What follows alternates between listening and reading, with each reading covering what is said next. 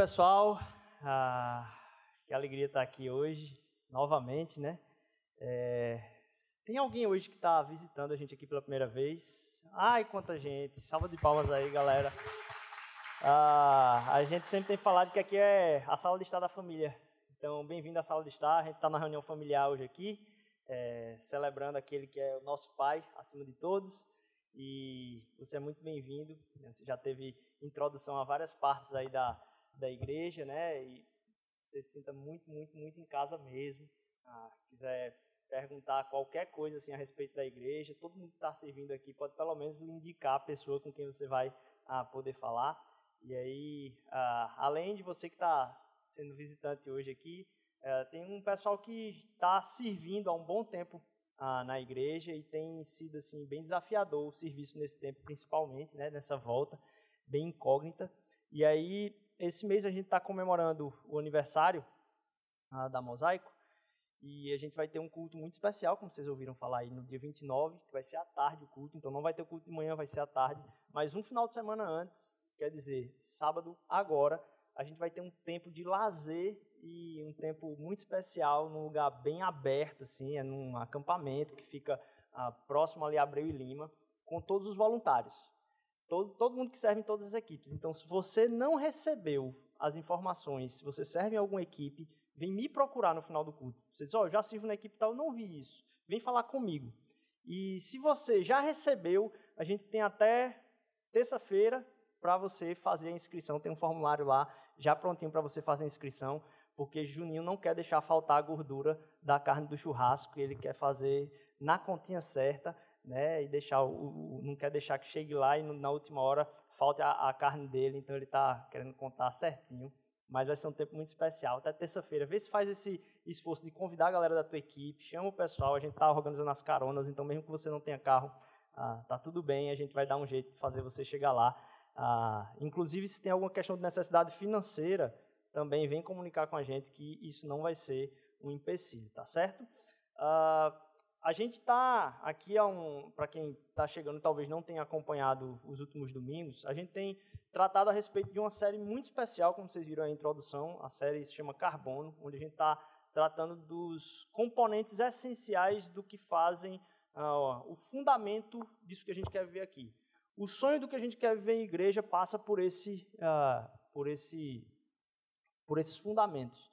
Algo que a gente quer ver como prática no meio dessa igreja. E não, não é tipo assim, ó, aqui está todo mundo vivendo isso. Não, não é isso. É que a gente vai estar tá lutando para viver isso todos os dias. A gente não está dizendo, ó, aqui é, funciona assim. Não, não é isso. Aqui, olha, a gente vai estar tá falando em todos os lugares, inclusive todo mundo tem a liberdade de cobrar para que a gente viva isso em profundidade, em essencialidade, e a gente possa ah, realmente testemunhar de que isso é possível. Quantas vezes a gente já não falou aqui aquilo que é, ah, vamos dizer assim, culturalmente religioso já se tornou tão formatado que a gente deixa de acreditar no evangelho simples, que a gente pode viver em comunidade do evangelho, na cidade, vivendo esse evangelho simples. Então, isso a gente quer se cobrar a respeito disso. A gente já falou aqui que um dos maiores medos é a gente não quer brincar de igreja, não quer montar, ah, vamos brincar de igrejinha. Não, a gente não quer fazer isso, a gente não quer que você seja apresentado aqui, se você nunca participou de uma comunidade de fé, a, vamos dizer assim, a um formato, algo que é uma franquia ou algo que é. Não, a gente quer que a estrutura disso aqui haja excelência em tudo para que a gente possa, ah, vamos dizer assim, se sentir confortável para vivenciar o que é o essencial ah, como comunidade que a gente possa ah, viver o evangelho realmente simples e verdadeiro na prática. E aí a gente passou, pode passar os slides aí. É, hoje a gente vai tratar sobre esse tema, cidade na vocação. Eu vou falar mais um pouquinho dele. É, a gente falou então da série como sendo aquilo que é o DNA, o sonho, o, a visão de reino e o que a gente quer ter como verdade na nossa vida. Pode passar. A gente tratou que isso parte daquilo que é a missão da igreja, fazer que cada dia mais a gente esteja conhecendo mais a Deus, amando mais as pessoas e servindo mais a cidade, como uma plataforma de é, partir daqui que a gente sai de tudo, conhecer ao mais servir o cais, pode passar. E a gente passou já pelas três primeiras, pelas quatro primeiras mensagens aí. Então, é, cristocentrismo, cultura de restauração, uma comunidade vibrante chamada Justiça e Misericórdia. E hoje a gente vai tratar do tema da cidade. E aí, vale de novo a lembrança, está tudo na internet. Aí você pode seguir tanto no YouTube, como também está disponível para podcast no Spotify, em todas as outras redes, se você quiser escutar no carro. É muito bom. Se você está começando a frequentar aqui agora, ou não viu isso já em algum curso, por favor, segue lá, pode passar. E aí hoje então a gente sai desse tratado do, do que a gente já passou aqui para o próximo. Pode falar, pode passar o próximo aí. Está faltando inclusive comunidade vibrante nesse slide. A cidade. E aí para recorrer esse esse tema eu queria abrir com vocês, se você quiser acompanhar aí na na sua Bíblia, seja ela digital, seja ela física. O texto está lá em Jeremias 29, capítulo 7. A gente já falou sobre esse tema aqui em profundidade talvez um pouco maior em cima do texto. Hoje a gente vai para aplicações práticas do que isso reverbera no restante da, da Bíblia. É, aqui em Jeremias capítulo 29, versículos de 4 a 7, aí está o 7 somente. Ah, a gente tem um momento muito desafiador para a igreja, porque ela está dentro de um cativeiro na Babilônia. E aqui é a mensagem de Deus através da boca do profeta Isaías, Jeremias para aquele povo que está ali. E diz o seguinte: Olhe, procurai a paz da cidade, para onde vos fiz transportar em cativeiro, e orai por ela ao Senhor, porque na sua paz vós tereis também paz. Na paz da cidade vocês também terão paz. Na verdade, o, tre o trecho vem um pouco de antes aí, do versículo 4. Assim diz o Senhor dos Exércitos, Deus de Israel, a todos os do cativeiro, os quais fiz transportar de Jerusalém, da, de Jerusalém para a Babilônia. Edificai casas, habitai-as, plantai jardins e comei do seu fruto.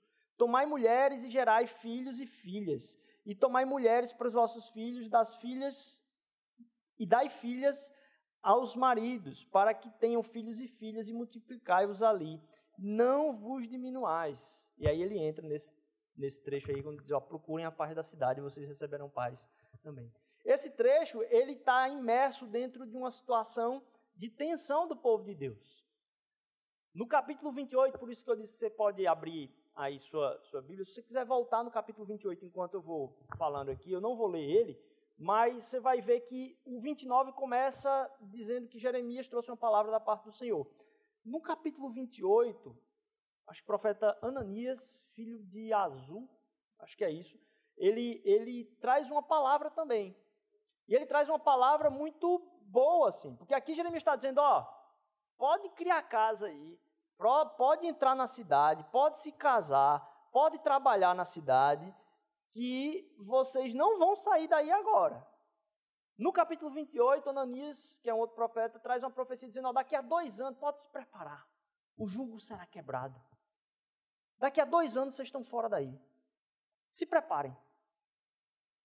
E esses dois tipos de mensagens depois Ananias é, vamos assim, sacralizado como sendo o profeta falso, o falso profeta, porque aquilo que ele estava ah, proferindo ali como palavra para o povo de Israel no cativeiro não se, não se concretiza. Mas duas, esses dois paradigmas de mensagens para um povo que está em meio a uma situação de cativeiro ainda reverberam hoje em como a gente é, enxerga a mensagem do Evangelho para a gente enquanto o tempo nosso na terra antes de encontrarmos com Cristo face a face, na eternidade.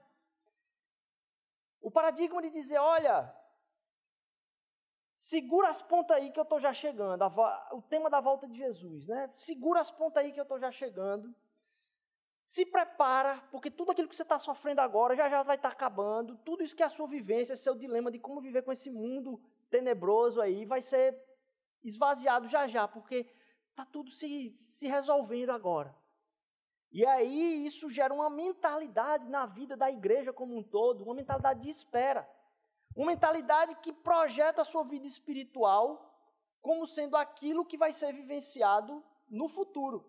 Aquilo que vai ser vivenciado algum dia. Então, o, o objetivo da vida cristã no momento atual se torna segura as pontas, segura as pontas, fica aí, pelo menos respira, não faz nada de errado, não bebe, não fuma, não, não, não, não faz, não faz, segura, porque ó, Jesus está voltando, ele quer encontrar todo mundo correto.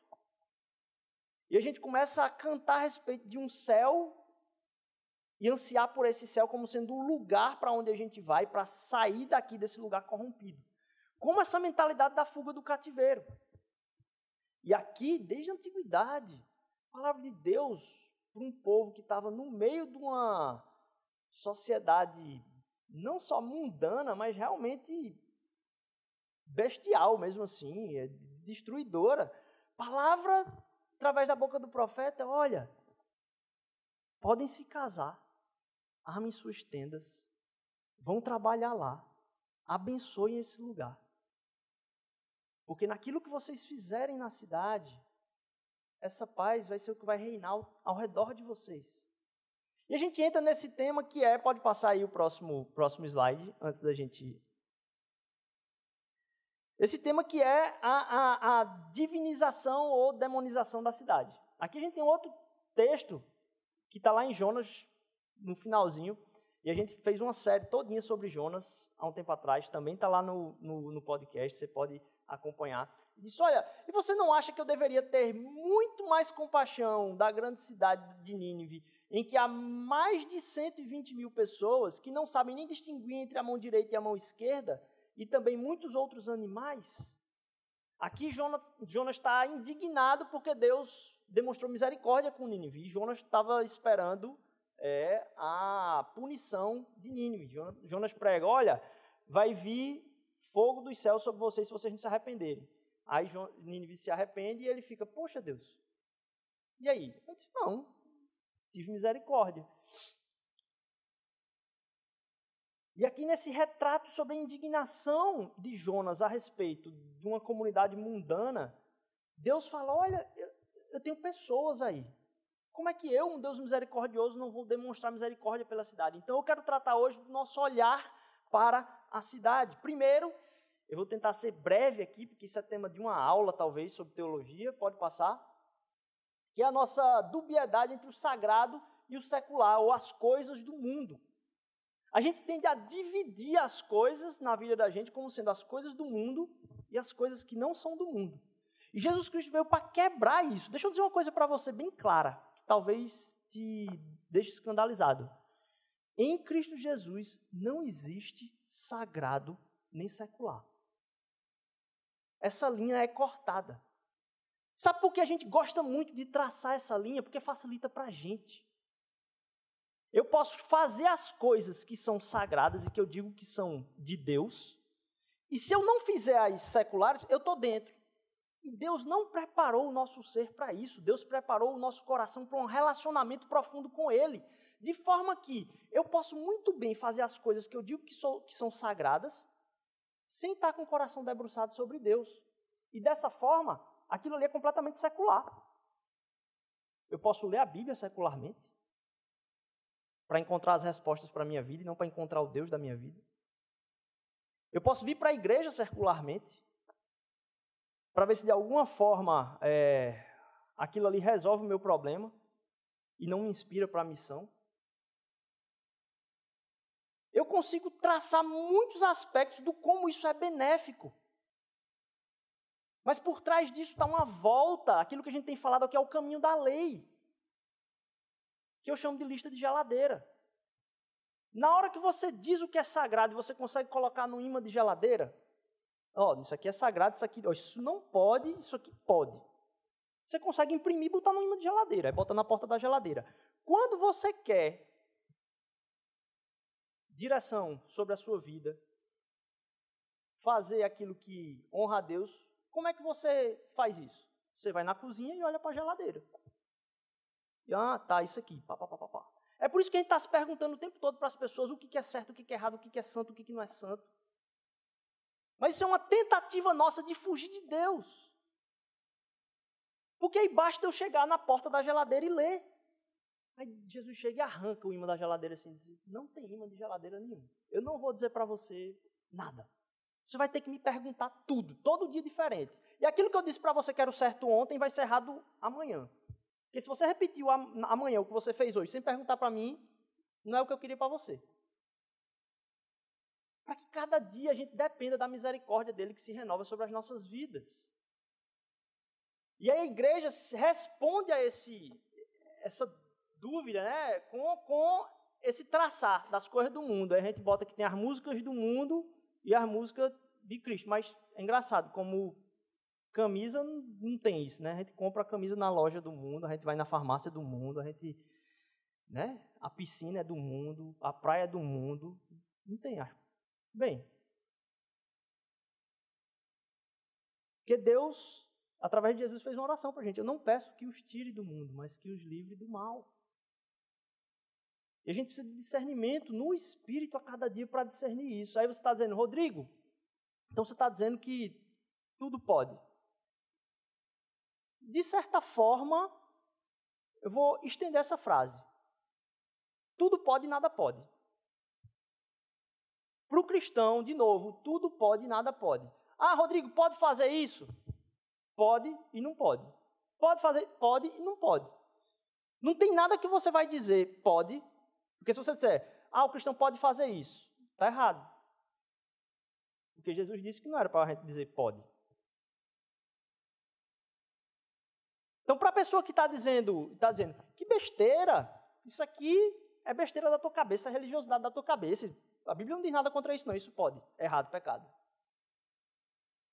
E para o cara que diz, isso aí está tudo errado, você não pode fazer isso. Errado também.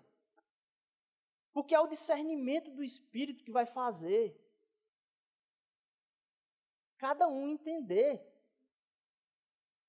Ah, Rodrigo, mas aí deixa muito em liberdade. Eu tive uma, uma discussão dessa com um pastor que estava dando aula sobre secularismo.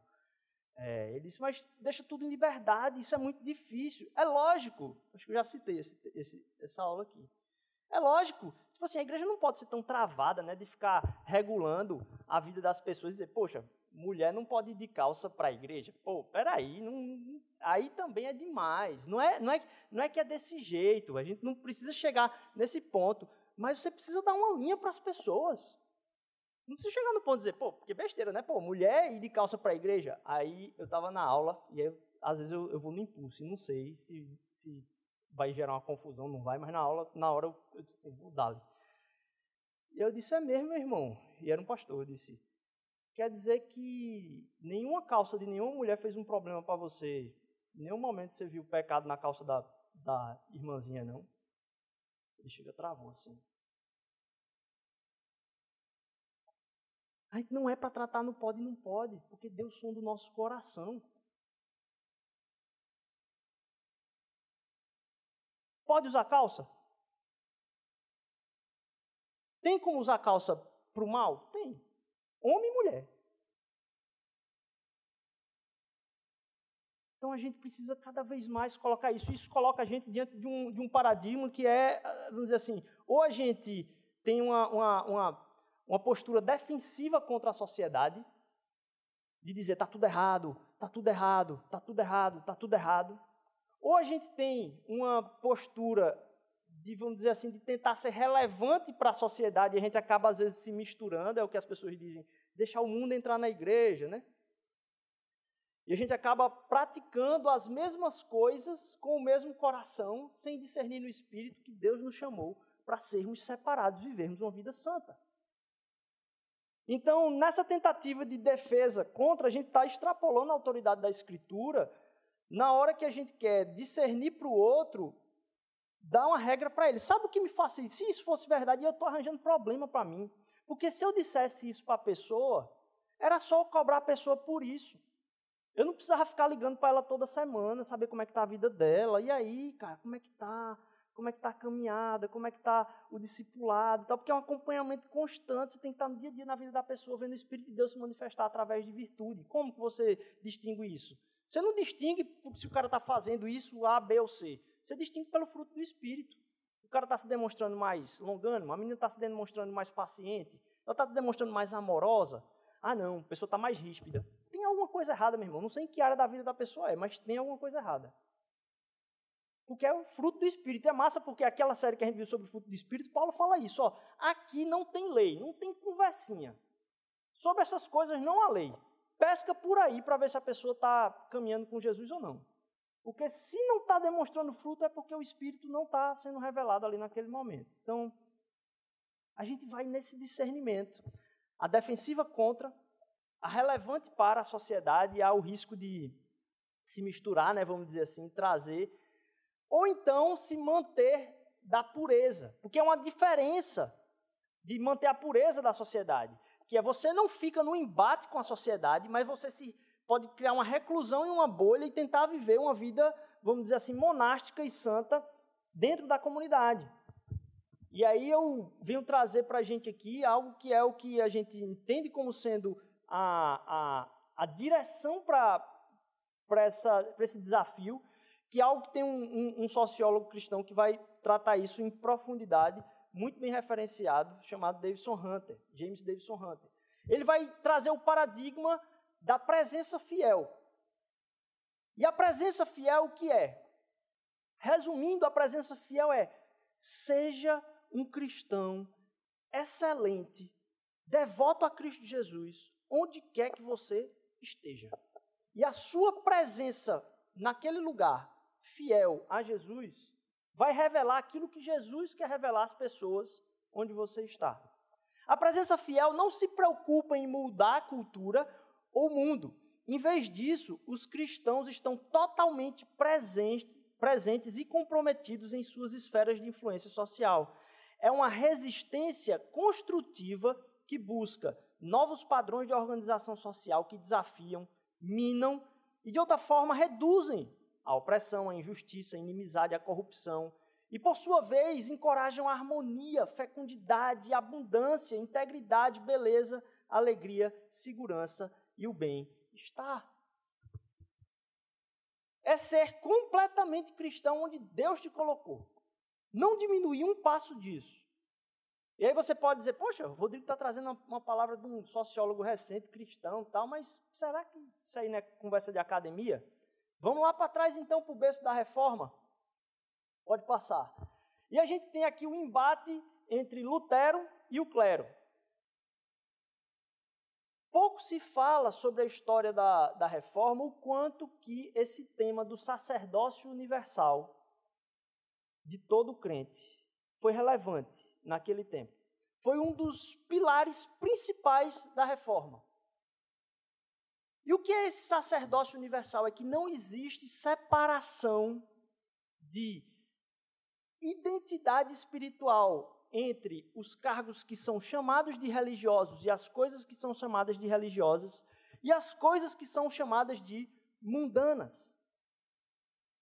Que eu não acho que tem uma palavra em português que traduza bem isso, mas a gente chama de leigos.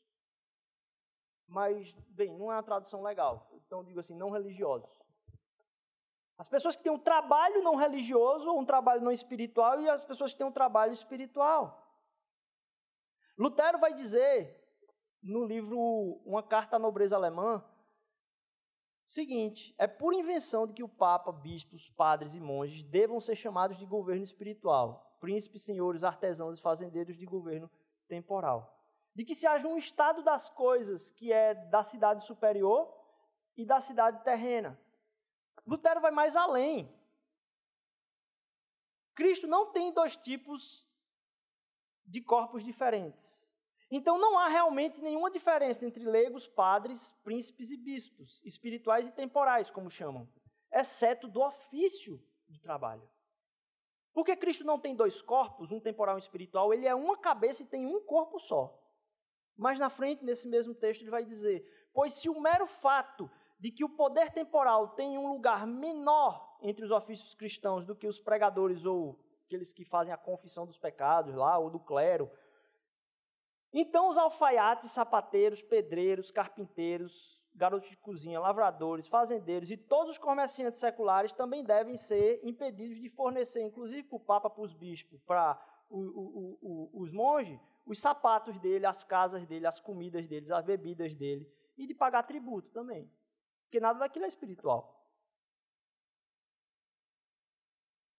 E se de alguma forma a gente é chamado a esse sacerdócio, e a gente tem uma fé e um evangelho, um sacramento, por que então a gente também não tem o poder de testar e julgar as coisas como corretas e incorretas em discernimento da propriedade da fé? Esse era um tema central para a reforma. Foi amenizado por causa que a sequência da reforma, vou fazer um parênteses bem breve. Na sequência da reforma, o que, o que tinha naquela época não eram os estados formados, não tinham os países. Então havia um, um, um salto um pouquinho a mais é, daquilo que eram os feudos, para ter governos um pouco maiores de, de, pessoas muito poderosas sobre a terra. Vamos chamar as fazendas. Então, na, na, na Europa toda eram as fazendas divididas lá, e tinham os fazendeiros da Alemanha, os fazendeiros, chamar assim para facilitar. E aí, quando você tem uma guerra declarada à, à igreja como sendo não autoridade estatal sobre todas as coisas, Agora, cada um desses fazendeiros começa a delimitar, então, quais são as regras que seguem ali em termos de religião, porque religião e Estado estavam andando coladas. E aí isso se mistura no meio da guerra com a Igreja Católica, na guerra entre essas novas uh, regras de fé e prática entre esses diferentes cidades-estados que estavam sendo construídos naquele momento. Essa guerra durou desde os anos 1500 até quase a metade dos anos 1650 até que veio um tratado de paz chamado Tratado de Westfália. Esse foi o que parou, parênteses agora aqui fechando, é, isso parou essas guerras que estavam tendo entre dizer, poxa, a pessoa é para ser, é, seguir Calvino ou Lutero. E aí, meu amigo, era guerra de, de sangue mesmo, porque estava envolvido também os interesses daquelas cidades-estados de aumentar a sua expansão. Então, o foco se perdeu nisso aí para ter muito mais uma divisão doutrinária de dizer o que é, que é o certo e o que é, que é o, o, errado no meio daquilo tudo. E eu sei que aqui é, é, bronca falar isso, porque tem um bocado de professor de história aqui, eu posso estar levando uma rasteira já já. Mas é, isso ficou em segundo plano momentaneamente, mas no inicial isso era uma coisa central. Isso, olha, não tem diferença. E vale a pena repetir de novo aqui, Lutero, o que Lutero falava era, olha, quando alguém vai tomar café da manhã e o leiteiro passa com a carroça de madeira atrás, cheia de garrafa de leite, deixa a garrafa de leite na porta, aquela garrafa de vidro de leite, e, e a família pega aquela garrafa de, de leite de manhã cedinho, bota na mesa, e antes de comer tudo, eles fazem o quê? Eles oram e agradecem a Deus por causa daquela provisão ou seja, eles estão agradecendo a Deus pelo trabalho do leiteiro. Ou seja, o leiteiro está trabalhando para quem? Porque cada coisa que a gente faz se faz chegar a um propósito diferente, que é usado por Deus. O cara que veio lhe trazer de carona de carro aqui hoje, glória a Deus pela vida dele, porque ele está trabalhando para Jesus e fez você chegar na igreja. Cada coisinha. E aí eu estou sendo muito impactado, fazia tempo que eu não li uma biografia. É, eu estou lendo a biografia agora do pastor Eugene Peterson.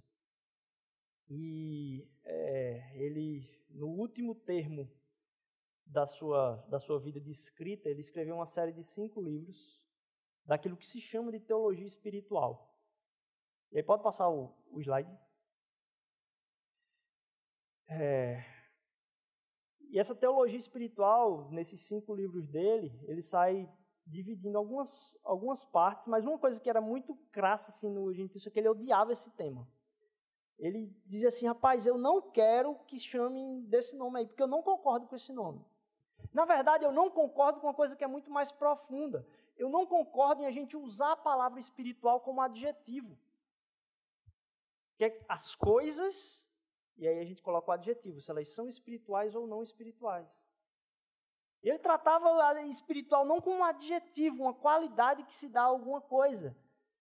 Porque espiritual é a substância de todas as coisas e a gente está na caminhada de ser convencido e ter a plena consciência de que cada passo que a gente dá aqui na terra, a gente está envolto por tudo que é espiritual. A gente precisa dar glória a Deus e abrir os olhos das pessoas ao mesmo tempo que Deus está abrindo os nossos, para o fato de que tudo é espiritual.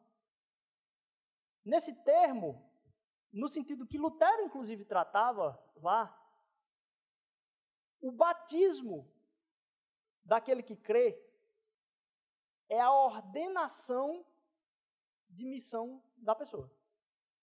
A forma como a gente enxerga o batismo tem a ver simplesmente, muitas vezes, com a entrada de uma pessoa no início do caminho da fé.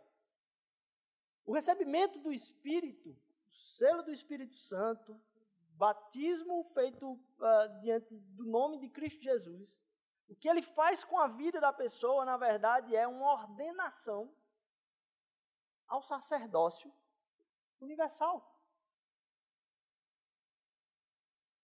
Deus nos chama e através do Espírito agora nós somos ordenados. Nesse sentido, o sonho é que essa seja, de novo, uma comunidade de pastores da cidade. Não de pastores que recebem uma função, simplesmente um cargo, mas de pessoas que estão com os olhos como as palavras de Deus através da boca do profeta Jeremias. Busquem a paz da cidade. Revelem o shalom de Deus para toda a cidade. Que as pessoas conheçam a paz de Deus na sua caminhada durante a semana. Que aquela encalacrada que você foi colocado para falar de alguém ou contra alguém no seu trabalho, na sua faculdade e tal, você assuma para você e você minimize a fala. Diga, não, cara, todo mundo erra. Se você quer tratar o pecado daquela pessoa que foi falado mal na conversa, você absorve na conversa e diz, cara, todo mundo podia cair nessa, assim, a gente tem que se ligar para a gente também não fazer a mesma coisa. Aí você vai lá depois, marca um almoço com aquela pessoa, senta com ela e diz, cara, como é que está a tua vida, cara? Como é que está acontecendo? Tenho ficado preocupado contigo. Porque parece às vezes que isso acontece. Porque a gente é ministrador da paz. Por isso, a semana é importante, a nossa devocional, que luta nossa todo dia contra esse tempo profundo com Deus. É importante, porque Deus quer usar a nossa vida ali, no nosso dia a dia. E eu tenho lidado com um tema nesse último ano, na minha vida e na vida de todos que eu tenho falado, com um tema que é do intervalo. A gente está, feito aquela conversa do começo, esperando o nosso momento de vida. Parece que a gente está passando por um negócio que vai passar. E a pandemia agravou isso em todo mundo, velho. Todo mundo mesmo. Eu, minha esposa, minha família, cada um que eu converso. Está todo mundo nessa, nessa transição. E a gente conversa em termos de, irmão, se Deus quiser, isso aqui vai passar. Quando é que isso vai terminar? Ou quando é que vai acontecer aquele passo mesmo que eu podia dar? Como se Deus estivesse tratando com a gente nos intervalos e mais. Sabe aquela frase quando tudo faz sentido para você e você está colocado no lugar ideal e você diz, rapaz, foi por isso que aconteceu aquilo tudo. Agora eu entendo porque Deus me preparou. Isso é verdade. Mas isso não exclui que tudo aquilo que levou você até lá também faz sentido. Esse momento que você teve só revela que cada passinho dali para trás teve um sentido, mas mostra também para a gente que daqui para frente eu não vou esperar mais um passo, porque hoje tem sentido, Amanhã vai ter sentido, depois vai ter sentido. E lá na frente eu vou olhar e dizer, rapaz, não é que tinha sentido? Porque na verdade o que a gente faz é dizer, não, agora eu estou num tempo, agora eu, meu tempo agora é esse aqui. Pá, pá. E eu estou falando para mim, porque eu tenho falado isso muitas vezes para mim. Ah, quando as pessoas puderem cantar sem máscara? Quando a gente puder receber todo mundo? Não existe intervalo para Jesus na vida da gente. Ele não está esperando a promoção, ele não está esperando o concurso, ele não está esperando o tempo que você está, vamos dizer assim, no tempo de contratação, ele não está esperando a sua prova da faculdade, ele não está esperando se arranjar namorado, namorada, ele não está esperando, ele, ele tem o hoje para a gente. É engraçado que eu estava vendo hoje, amém, amém? Glória a Deus. Eu estava estudando hoje, vindo para cá, a devocional do pastor Paulo Borges, no carro assim, ouvindo, e aí, engraçado que ele está citando algo nesse sentido, nesse tema, é, que ele falou, ele disse assim, rapaz, se a Bíblia diz para a gente, ensina a contar os dias para que alcancemos o coração sábio, a gente fica contando para frente ano. Está errado, a gente não devia, gente, planejamento é bom, mas ano se conta para trás. De hoje para frente a gente conta dia. A gente sabe como foram os anos, a gente coleciona eles, os anos foram desse jeito. Mas para frente, contar ano, contar semana, contar mês, contar inclusive o próximo dia, gera ansiedade. Ajuda a gente a contar o dia. Para trás a gente conta os anos. Mas de hoje para frente, a cada misericórdia renovada na vida da gente, a gente conta esse dia. Porque não tem intervalo. Me ajuda a ser fiel, então, nos lugares que tu me colocaste. Amanhã, quando tiver um pé d'água desgraçado e você saiu de casa sem guarda-chuva, teve que parar. Se estiver subindo todo encharcado no ônibus ou no carro, tal, você diz: Jesus, o que é que tem hoje? E não fica, poxa, o que vai ser da semana, nossa, o desastre. Porque está todo mundo embebecido nisso. E a gente tem que sair dessa. Deus preparou o dia para a gente. Pode passar.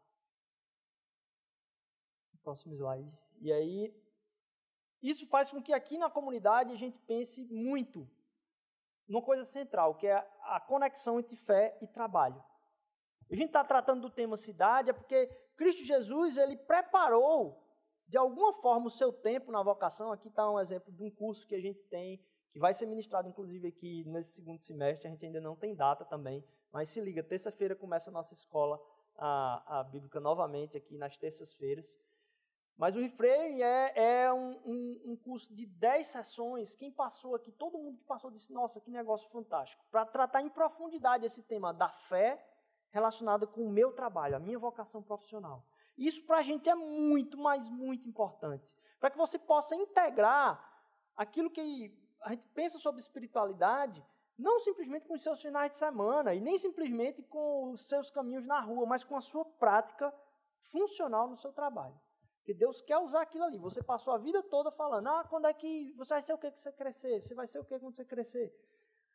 E a gente vem aqui por um curto período de tempo no final de semana, mas a maior parte do nosso tempo da semana a gente está lidando com a nossa vocação profissional. E Deus quer fazer parte disso. A gente não existe para nós mesmos aqui na Mosaico, esse é um sonho. A gente existe para Deus, para o próximo e para a cidade. E o Evangelho nos transforma a encararmos a nossa vocação no mundo e como trabalhamos no nosso dia a dia para dar dignidade, uma profunda integração daquilo que é a nossa fé com o nosso trabalho. Para fazer uma contextualização de alguma forma sem comprometer o Evangelho. Que a gente, na, na tentativa de é, é, ser relevante para a cultura, a gente não comprometa aquilo que é a mensagem, que confronta a cultura também. Mas vai confrontar pela nossa presença fiel, e porque vai estar pela nossa presença fiel, vai contar com a presença fiel do amor de Deus, que a gente carrega através do Espírito Santo dos lugares onde a gente vai. Então a gente encoraja mesmo as pessoas a abraçarem, entenderem um pouco mais a cidade. Quantas vezes a gente já não viu, é, e a gente é tentado o tempo todo, a estar tá incorporando pacotes, e aí a gente vê a comunidade lá no sertão cantando louvor mais americano possível e worship possível no interiorzão de São José do Egito. Onde aquilo que se tem ao redor da terra parece não fazer sentido espiritual. E aí entra o meu penúltimo tema aqui, Pode passar? Que é o tema da própria uh, cidade e dessa relação com a cidade. E aí a falta do Recife Ordinário ali. É, porque muitas vezes a gente vem tratar como existisse algum lugar que é mais abençoado que outro lugar. Eu já contei isso para vocês. Eu morei no sertão e quantas vezes eu ouvia na, na escola, na aula de geografia, o livrinho dizer: o sertão é o lugar, a, a caatinga é o lugar onde não tem, as criancinhas tudo respondia: não tem vida. Porque alguém, gostando do lugar onde está, olhou para o lugar onde eu moro e disse: aqui é melhor e não presta. Isso não existe para Deus. Eu sei, Recife é megalomaníaco, né? E aí existem os pontos positivos e negativos dessa megalomania. Porque é uma luta constante do recifense do povo querer dizer que aqui é um negócio que não é. Isso aqui não, meu amigo. Que não entra essa música, Tudo bem, eu, às vezes extrapola mesmo, dizer aqui é mas mão. Isso não tem, vamos dizer assim, fundamento espiritual por si. Porém, há de certa forma por trás disso algo que a gente já tratou aqui, que é uma teologia da gratidão muito importante. A riqueza do lugar onde Deus colocou você. Não sei onde você nasceu, mas a riqueza ali. Por causa do pecado, as relações individuais e, por consequência, institucionais tornam o fruto daquele pecado uma realidade opressora.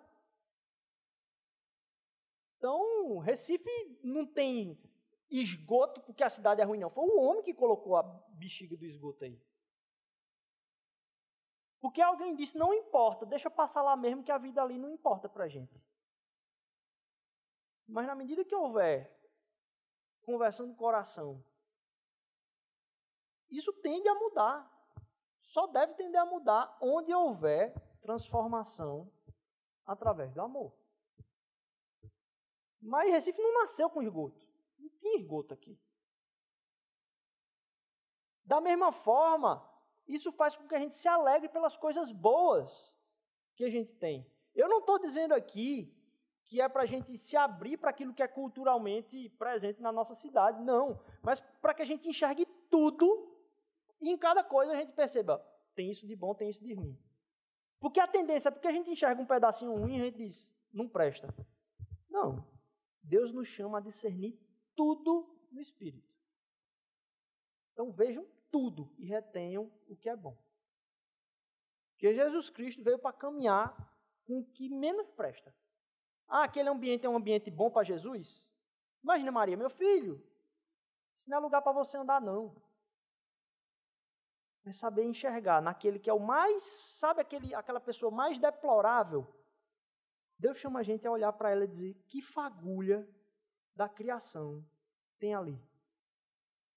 E aqui eu não estou dizendo que é para essa noção cultural, essa valorização cultural das coisas, contaminar o nosso coração, não. É para que todos os lugares digam: Deus colocou algo de bom aqui e o homem conseguiu tirar algumas coisas através do pecado, ou a própria natureza do pecado, através da derrocada da criação, tirou algumas coisas. Para que a gente enxergue tudo, tudo, tudo, tudo, à luz da missão do Espírito Santo de Deus através da nossa vida. E dessa forma, não é que Recife é melhor do que Fortaleza. Mas eu nunca vou deixar Fortaleza dizer que é melhor que Recife. E eu vou dizer para Fortaleza, Fortaleza, não deixe ninguém dizer que é melhor que você também. Nem Salvador, nem Natal, nem João Pessoa. Não deixe ninguém falar com você. Agora também não venha dizer que é melhor que. Então, São Paulo, nem venha. Porque Deus derrama graça, beleza, para a gente ter gratidão e se esforçar para ter gratidão sobre todas as coisas. E termino lendo, então, ah, aquilo que é o nosso chamado. De vocação e ver a cidade como uma vocação. A gente foi preparado, a gente está aqui, não tem intervalo. Eu estava, essa semana, eu confessei um pecado à minha esposa ontem, que eh, eu terminei uma reunião aqui na sexta, estava eu, Juninho, eh, Luara e Diego, e aí a gente terminou a reunião, era muito tarde, assim, já era mais de dez e pouca, e aí eu deixei Diego em casa, passei para casa, eu moro aqui em Setúbal, eu estava passando na frente daquele McDonald's novo ali, 11 horas da noite, quando eu passei, aí a fila estava vazia. Eu digo, opa! Aí eu dei meia volta assim, eu digo, vou pegar essa fila do drive-thru aqui e comer uma besteira, tudo errado. E aí, estava é, na fila, foi muito rápido, mas aí um rapaz parou assim e pediu comida. Aí na hora eu disse, rapaz, será que é Jesus Cristo dizendo, tá, não era para você comer de tudo. Na hora, não sei porquê, eu disse assim, cara, vamos fazer o seguinte, tu fica com a minha batata. E eu pego o sanduíche. Ele, 10 de mal, o cara ficou uma cara de feliz, rapaz. Sabe assim que eu disse, meu Jesus, acho que eu vou partir o meu sanduíche no meio, inclusive. Aí eu continuei, peguei meu sanduíche e a batata. Quando eu fui procurar, eu já estava olhando no retrovisor, quando eu fui procurar, o cara estava nos outros carros pedindo comida. um após o outro. Eu saí, o cara ficou na fila pedindo. Aí disse, velho, não vou. Eu ia ter que fazer um contorno, voltar para deixar o cara, e o cara tava lá pedindo comida. Aí, aí, bem, eu fui para casa, acabou a batata ficando para mim, o sanduíche ficando para mim, o suco ficando para mim. É, mas eu fiquei pensando, caraca, velho, parece comigo. Porque parece que eu estou o tempo todo no pé de Deus, pedindo alguma coisa nova para Ele. E não importa as palavras que Ele fale para mim, ao invés de eu ir sentar e buscar no pé dele a presença dele e aquilo que, poxa, ele já pois sou eu. Aí eu, é Jesus, tu me preenches. No momento seguinte, eu estou no próximo carro no próximo carro, no próximo carro, no próximo carro. Mas capaz desse cara ter ficado a noite toda lá, ganhou 40 hambúrguer e não comeu um. Porque não saiu da fila de pedir para dizer, então vou encontrar com o cara quando ele sair na saída ali? Deus não tem intervalo na minha na sua vida. Ele quer usar você hoje. Não sei em que momento da sua vida você está, mas é hoje. A gente termina lendo esse versículo. Que é esse chamado desse envolvimento com tudo que a gente falou aqui hoje. Pode passar o slide. Está lá em Êxodo, capítulo 19, versículos 5 e 6. Agora, pois, se diligentemente ouvirdes a minha voz e guardardes a minha aliança, então sereis a minha propriedade peculiar entre os povos, porque toda a terra é minha. E vós sereis um reino sacerdotal e um povo santo. Então, estas são as palavras que falarás aos filhos de Israel. Lá em Êxodo, Moisés, para Moisés. Lutero falava assim: como é que alguém pode ser um, um criador, um costurador de, chapa, de sapato cristão? E ele teria respondido: Faça excelentes, excelentes sapatos por um excelente preço. Aquilo que Deus deu através da arte, da música, da cultura, da ciência, do trabalho. Ele também deu corações que podem usar isso para a glória do seu nome. Mas mais do que isso, ele vem converter o nosso coração a não se esforçar simplesmente para acreditar que Deus é por nós. Tem uma coisa que esse texto deixa claro, e diz assim: vocês são meus. Vocês são meus. A gente pertence a Deus. A convicção e a meditação no sacrifício de Cristo Jesus, que nos comprou por preço caríssimo de sangue, nos faz entender que a meditação na palavra de Deus não é para convencer que Deus é por nós mas para ajudar a gente a entender que a gente é dele, todo dia da nossa vida. Eu sou dele, ele me comprou. Eu quero a ajuda de Deus para fazer meu trabalho? Não. Eu vou viver para aquele de quem eu sou. Você pertence a Cristo Jesus. E o Espírito Santo diz: Olha, relaxa. Quem vai nos separar? Quem vai separar a gente? Quem separará? Não tem como. O texto anterior diz: olha, ele que morreu por nós, ele que comprou, ele que. Não tem quem separe. A gente é dele, comprado por ele. A gente vai servir a ele em tudo. Deus abençoe sua semana a entender que quando você caminhar durante a semana, Deus lhe deu o dia, Deus lhe deu sua vocação, não tem intervalo.